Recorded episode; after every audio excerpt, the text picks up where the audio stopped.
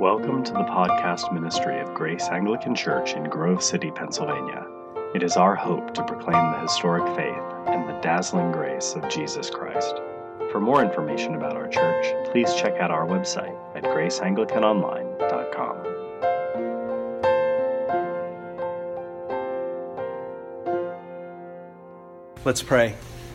Father, I ask that you would soften our hearts and open our ears to hear your word tonight. And we ask this in the name of the Father, the Son, and the Holy Spirit. Amen. Please be seated.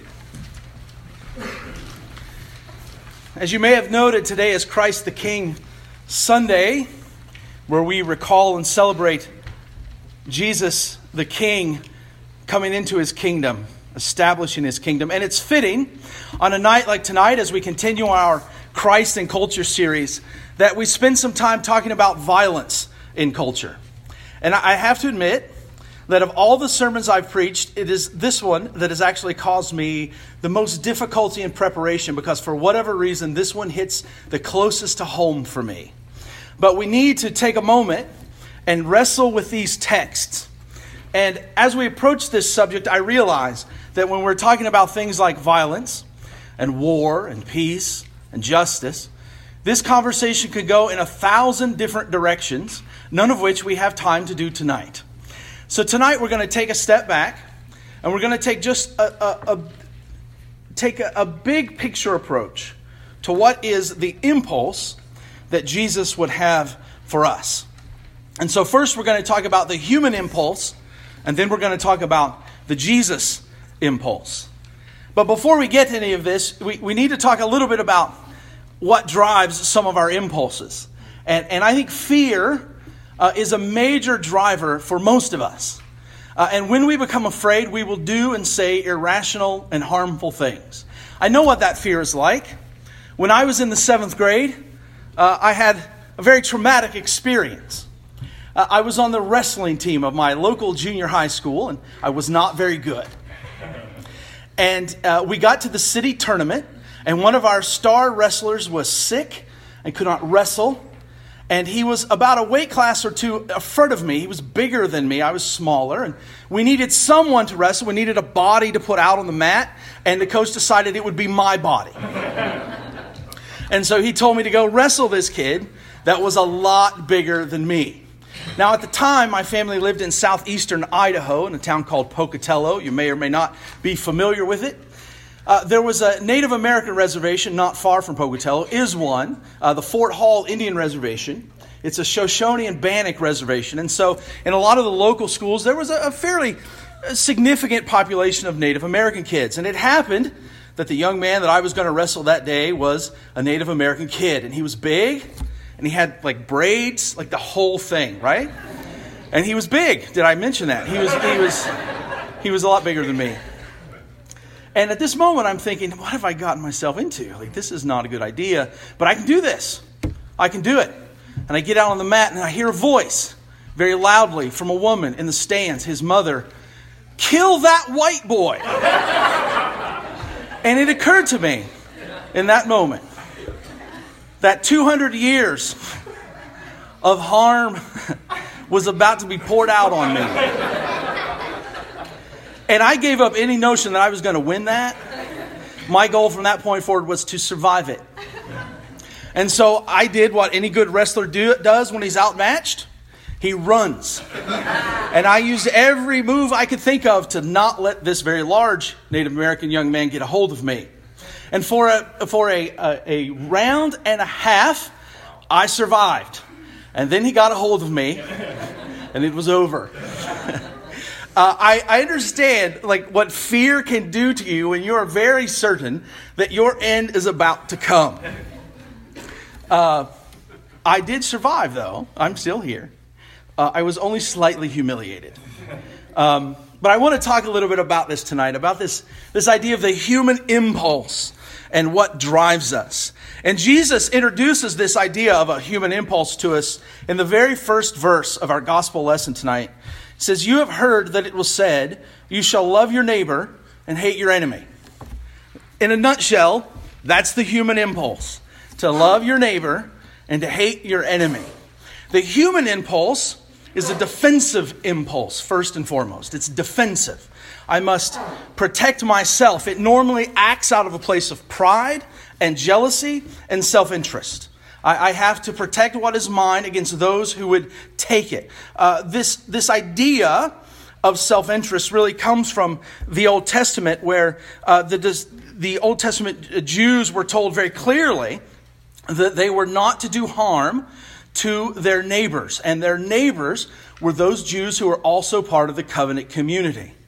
That was very clearly spelled out to them in Leviticus. Now, there were other passages, and are plenty of them in the Old Testament, that talk about how the Jew is supposed to interact with the Gentile and the sojourner in their midst.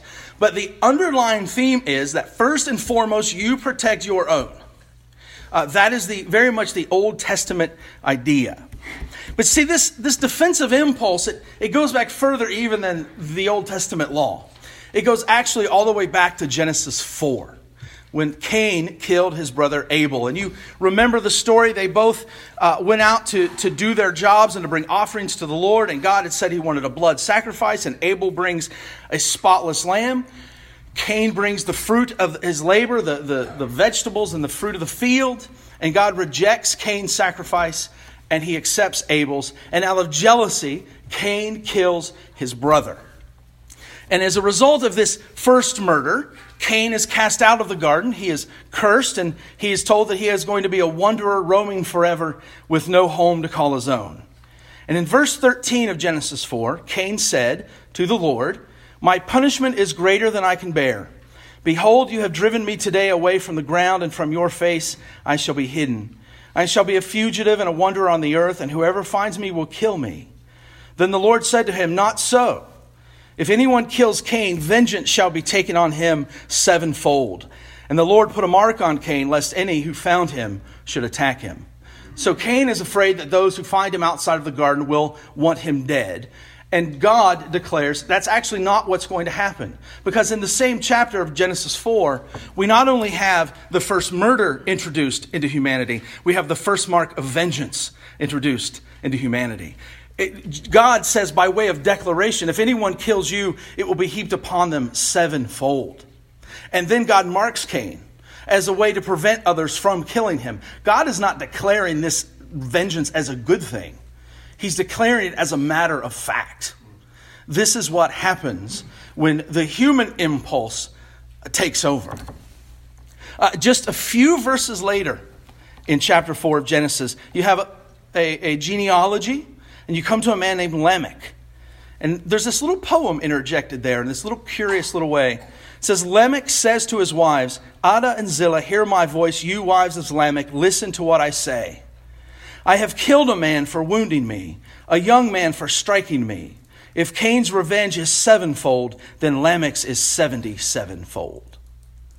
And you see, we have, after the first murder, the first sign of vengeance, but then the thing goes completely off the rails, and vengeance becomes increased and increased and increased. You see, the human impulse, the human impulse is to react to violence with escalating violence, to get trapped in a cycle. If, if you think I'm, I'm kidding, I, am really not. Like, think about everything that's been happening lately. Uh, think of the protesters that we've seen. On the right, you have the alt right, who often, in a very cloaked kind of way are threatening violence, and sometimes in an overt way are threatening violence. If we think that they are not threatening violence, we are being naive. They are, and they know they are. But on the far left, you have another group who doesn't even covertly threaten violence. A group like Antifa embraces it openly. You have escalating vengeance and escalating violence. After the Las Vegas shooting, you may remember uh, it came out that the, the man who did the shooting had a device on his firearms a particular device called a bump stock. I didn't even know this thing existed. But do you know what happened in the week or two after it was discovered that he was using this device to make his gun more lethal? These things disappeared, they were bought up. The reaction to this violence was to escalate and weaponize. And if our reaction, if our first reaction, if our first impulse to violence is to, how, is to ask the question how can I make myself more lethal? We are not thinking Christianly. We are falling into the human impulse. The human impulse that's been with us from the beginning. The human impulse also has a desire to demonstrate power and control through dominance. It's a faux power and a faux control. We see it lately in all the reports of women who've been abused. Uh, it's coming from everywhere at this point, and it's good that it's coming out. But that is the human impulse for control and power to protect what is mine, to take what is not mine, because I have a right to it. And it's a jealousy and it's a pride. And it's part of the human impulse. We have a human impulse toward tribalism, to protect what is mine. We see this, I think, in spades in what's happening around us in our country right now. We have, we have forgotten what it means to be good to our neighbors. And it's all about protecting what is mine. We are living in a moment of profound human impulse, sinful human impulse. Uh, the human impulse also likes to dehumanize our enemies by calling them something less than the image of God. All of us made the Imago Dei, made in the image of God. Uh, it is a common thing for people to refer to their enemies as sheep or dogs or ants marching. Because as soon as you can dehumanize and remove the divine from your enemy, you can justify doing anything to them. And human beings are made in the image of God, whether they are, are our enemies or not. And so the human impulse is to dehumanize. And lastly, and this is particularly true of religious folks of all stripes, the human impulse wants to make our opponents out to be the enemies of God, while we are on the side of God. And if we are the righteous and they are the unrighteous, then we can do whatever we want because we're right and they are wrong. And our problem is that we arrogantly never examine ourselves. And we arrogantly only point to the flaws in the other. And that is the human impulse that leads into the spiral of violence that Jesus is actually speaking very much against. You have heard it said, You shall love your neighbor and hate your enemy. But I say to you, love your enemies and pray for those who persecute you, so that you may be sons of your Father who is in heaven. For if you love, for if you love those who love you, what reward do you have? Do not even the tax collectors do the same? And if you greet only your brothers, what more are you doing than others? Do not even Gentiles do the same? You therefore must be perfect as your heavenly Father is perfect. You see, the Jesus impulse uh, is redemptive. It's a redemptive impulse. What can I do to redeem the situation, to make it better than it is? The human impulse is defensive, but the Jesus impulse is redemptive. Who are your enemies? He says, Love your enemies. In the Old Testament context, it was anyone who was outside of the covenant, but Jesus here, most likely to his disciples, is talking about the Romans a government over them who clearly did not like the Jews and who liked this weird Jesus following sect of the Jews even less. And so when he says to them, love your enemies, he's talking about those in this context that have power over them. Um, that said, it's difficult for us to take these passages from this context and apply them directly to ourselves. Uh, we in the, in the United States, in our current time, are not living under the same conditions. And yet, and yet, we cannot simply dismiss these words as if this was a different time and a different place, and therefore they don't apply to us. Uh, they do apply to us. And so Jesus is giving a command to his disciples to love their enemies. And he sees this as a transforming initiative. It's a transforming initiative. And he gives some examples of what to do to pray for them and, and, and to greet them and to, to do more for them than they would. And then in verse 48, you therefore must be perfect as your heavenly Father is perfect. Now, I have to be honest, that verse terrifies me. That verse terrifies me. And, and I think as we look at it, it's helpful that when Jesus says perfect, he may not mean perfect the way we usually think of it, as, as in perfection without any flaws, though certainly he's anchoring it in God, so there's something to that. But I think what he means more than perfection is maturity and fullness. that he wants his disciples to fully and maturely reflect the attributes of God in their daily life. Now, of course, we're not always going to do that. Um, I think that these commands are, are attainable, but they're imperfectly attainable. I mean, how many of you have ever actually loved your enemies? Uh, I have a person that has been in my life who I would consider an enemy. And he did something to me, and I woke up for two years angry about it. For two years, I woke up angry about what this person did to me. And it wasn't until I was in church reciting the Lord's Prayer Lord, forgive us our trespasses as we forgive those who trespass against us. And for the first time in two years, it occurred to me that I had never forgiven this guy in my heart. And I was bitter and angry. And every morning I would wake up, and the first thing on my mind was this person. And it was because I had not properly loved my enemies. Perhaps you have a similar experience. Now, loving your enemies does not mean that you throw out discernment, that we call evil good, or pretend like everything is okay. That isn't what loving your enemies means. But it does mean that we can have discernment, a civil discourse, and we can even have firm disagreement and still love our enemies. There, there is a way to do that, but we, have, we are living in a time where it seems as though we have forgotten how. And the church is being called, I think, to be an example.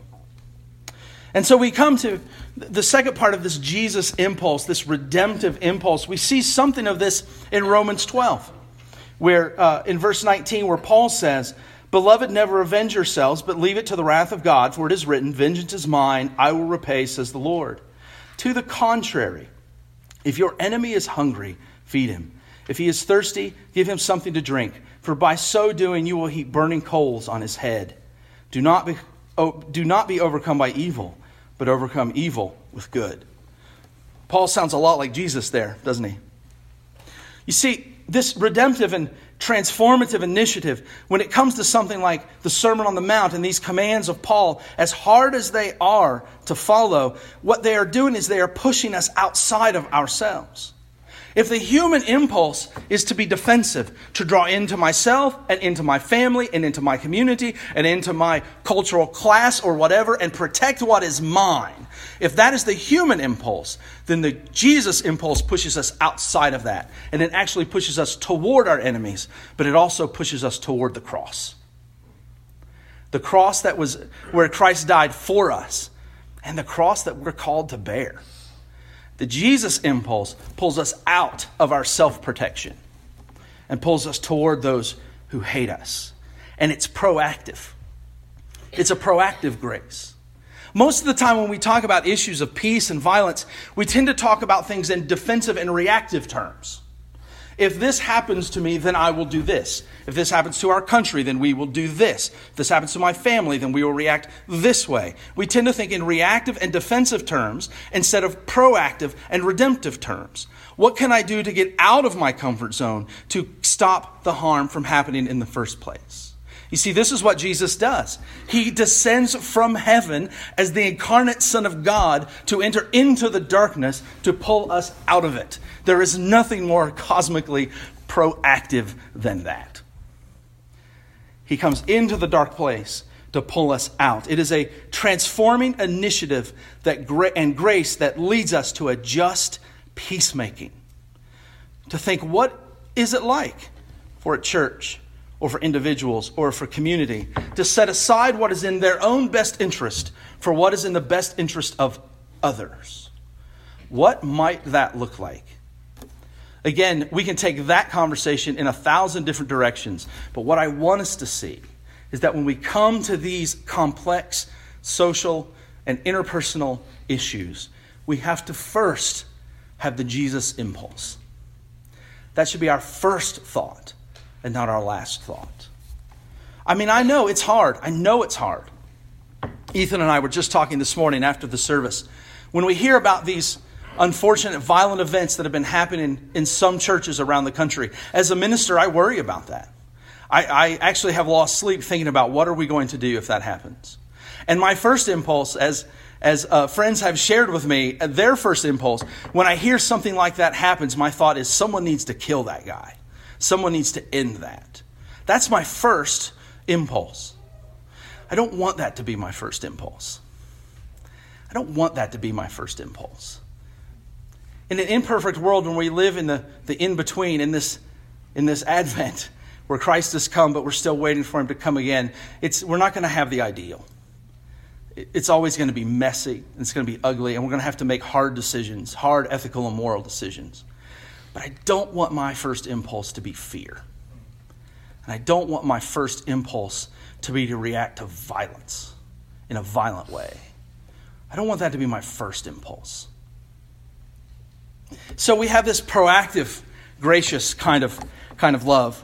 Uh, we see it demonstrated in Paul. We see it demonstrated in Jesus. We also see it demonstrated in the life of a man named Daryl Davis. Daryl Davis is an African American gentleman of approximately 50 or 60 years old. He was a musician. And some years ago, he decided that he was going to take on racism one person at a time by setting up interviews and conversations with members of the Ku Klux Klan. And over a course of many years of doing this, he has persuaded over 200 members of the KKK to disavow the movement and to give it up and walk away. And he is a Christian, and he has said openly and vocally many times that his motivation is this, this Jesus impulse to reach out to the people who hate you and try to pull them in. Now, uh, G, uh, Paul does give us a little bit of a warning here. He says, um, Repay no one evil for evil, but give thought to, uh, but give thought to do what is honorable in the sight of all. If possible, so far as it depends on you, live peaceably with all. And this is what Daryl Davis says. He says, Sometimes it's not possible to live peaceably with all. Some KKK members reacted with anger or even violence to Daryl. Quote, I was not seriously injured. I faced knives and guns and, of course, fists. I've had to physically fight upon occasion, but that is not my first resort. I did not carry any weapons to my interviews. On one occasion, it was only one Klansman who attacked me. On another, it was three of them. I won, both physically on the street and legally in the court. I love what he says here because he's acknowledging a certain reality that when we live in a dark world that is twisted up with this human impulse to hate and violence, um, it's not always going to be clean and neat. We're not always going to be able to just go and make peace with everyone because some people really do want to do you and others harm. So it's going to be ugly. But what I love about this is he said, I never carried a weapon. I, I, I never went into it thinking that it was going to end violently. I went into it trying to build a bridge for peace and reconciliation. And that is a Christian proactive sort of love. Now, I say that to you, and I feel the need to add this caveat. Do not misinterpret me and, and think that I'm making some sort of political or legal statement. I'm not. I happen to own firearms, I own six of them. I hope to go hunting this week, okay? Um, I'm not making a political statement. I'm making a theological statement about what is our impulse and what drives us and how do we react. And I've seen this work. I've seen this work in my own life, this sort of proactive grace to build a bridge to an enemy. Um, it's not that dramatic, but it was impactful for me and it taught me a lesson. Years ago, when we were still living in Zelienople, we had a neighbor who lived about three doors down. She was a widow, and she'd been a widow for a long time 30 or 40 years. Her husband died young, and she never remarried. And uh, for many, many years, for the first 200 years of Harmony's existence, no one that lived in Harmony Borough had their own mailbox. We all had a P.O. box, and you had to go to the post office every day to check your mail. And a few years ago, the U.S. Postal Service was closing that post office down, and everyone for the first time is going to have their own mailboxes at their house. But the way the town was laid out, the uh, the post office actually sent out a letter with a map telling you where you were to put up your own mailbox, which is fine, right? But this is where they wanted it. And it happened that ours was going to be across the street next to one of our neighbors and next to Harmony Borough offices. I always joke that when there was a P.O. box in town, we were the closest because the post office was directly across the street from our house. And when they closed it down, I had to walk an extra 15 feet. So everyone else was, was, was convenienced but I was inconvenienced by 15 feet. But that's neither here nor there. So we decided that instead of putting up three posts for three different mailboxes, we would put up one like single post, one kind of unit, make it look nice, put all the mailboxes together. So since one of the boxes belonged to the borough, I went to one of the borough guys, one of the maintenance guys, and said, "Hey, why don't we just build one thing, make it look nice? It'll be great." So for about ten dollars of of um, um, materials, the maintenance guy for the borough builds this thing, and I go out and I'm with him, and we are putting the mailboxes on. And wouldn't you know, here comes my neighbor. Now, she was an angry lady. I always have one angry neighbor. Everywhere I live, there's one. She was, she was an angry lady. She yelled at people, children, children particularly, she liked to yell at. Um, the first words I heard her say that day were, They don't even pay taxes. to which I thought, Who's she talking about? The IRS tells me I pay taxes. They don't even pay taxes. And you're and she's yelling at the borough guy. Like they don't even pay taxes and you're helping them put up a mailbox. She says, "I'm going to go to the council. No one helps me," she said. And it was that last line that struck me. I mean, she's wrong about the tax thing, and she was wrong to be upset. It was silly. But that last part caught me. No one helps me. And it occurred to me that for a widow of many decades, that she's probably right. Nobody helps her. And I didn't know what to do about it. I was kind of mad that she gave us a tongue lashing. But a few months later, winter had come and it snowed. And in front of her house, she had this, you know, 15 feet of sidewalk, and that's all she had that needed to be shoveled. So I was out there early one day shoveling walks, and I went down the street and I just shoveled the front of her walk real fast. And she saw me. And she came out very embarrassed in a very kind of hustling kind of way and tried to pay me. $10 for, for literally like four minutes worth of work. And I refused. I wasn't going to take the money. And she had the weirdest reaction. She scowled at me. She was angry that I wouldn't take her money. And then she got a tear in her eye and she turned and ran back inside. It was a strange reaction. But what I found was this in my subsequent interactions with her, they were pleasant. And it was a small thing It was a small thing. But I felt compelled to kind of build that proactive bridge to a person who, to that point, had only ever been nasty to me. It can work. It can work in your interpersonal lives. I think, though it's far more complex, I think as the issues get bigger and the communities get larger, and we're talking about nations, I still think it works.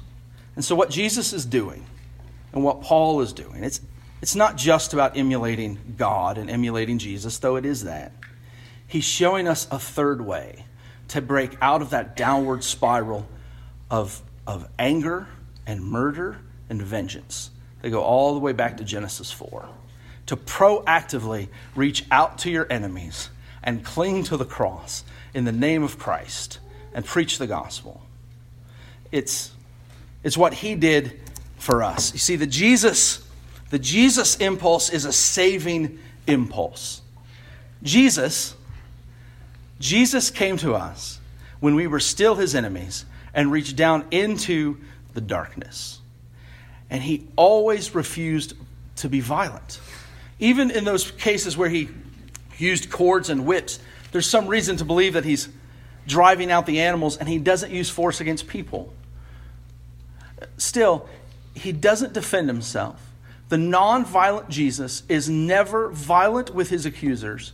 He's never violent with us. And yet all of our violence is poured out on him.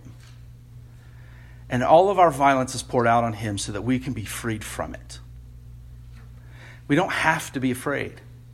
Uh, we don't have to escalate every time we feel threatened. Because Christ is king. And there's a new kingdom being inaugurated. And we are in a very uncomfortable in between times, and it's really messy. But it's not always going to be this way. And so we need to live and think like a people who have a different impulse, a redemptive impulse, and a saving impulse, first and foremost. And, and let that other one die. Let the other one die. Because Christ has already killed it, and it's already been beaten. And so let's, let's rest in that. Let's rest in that hope. that the human impulse is being killed and it no longer has to have reign over us.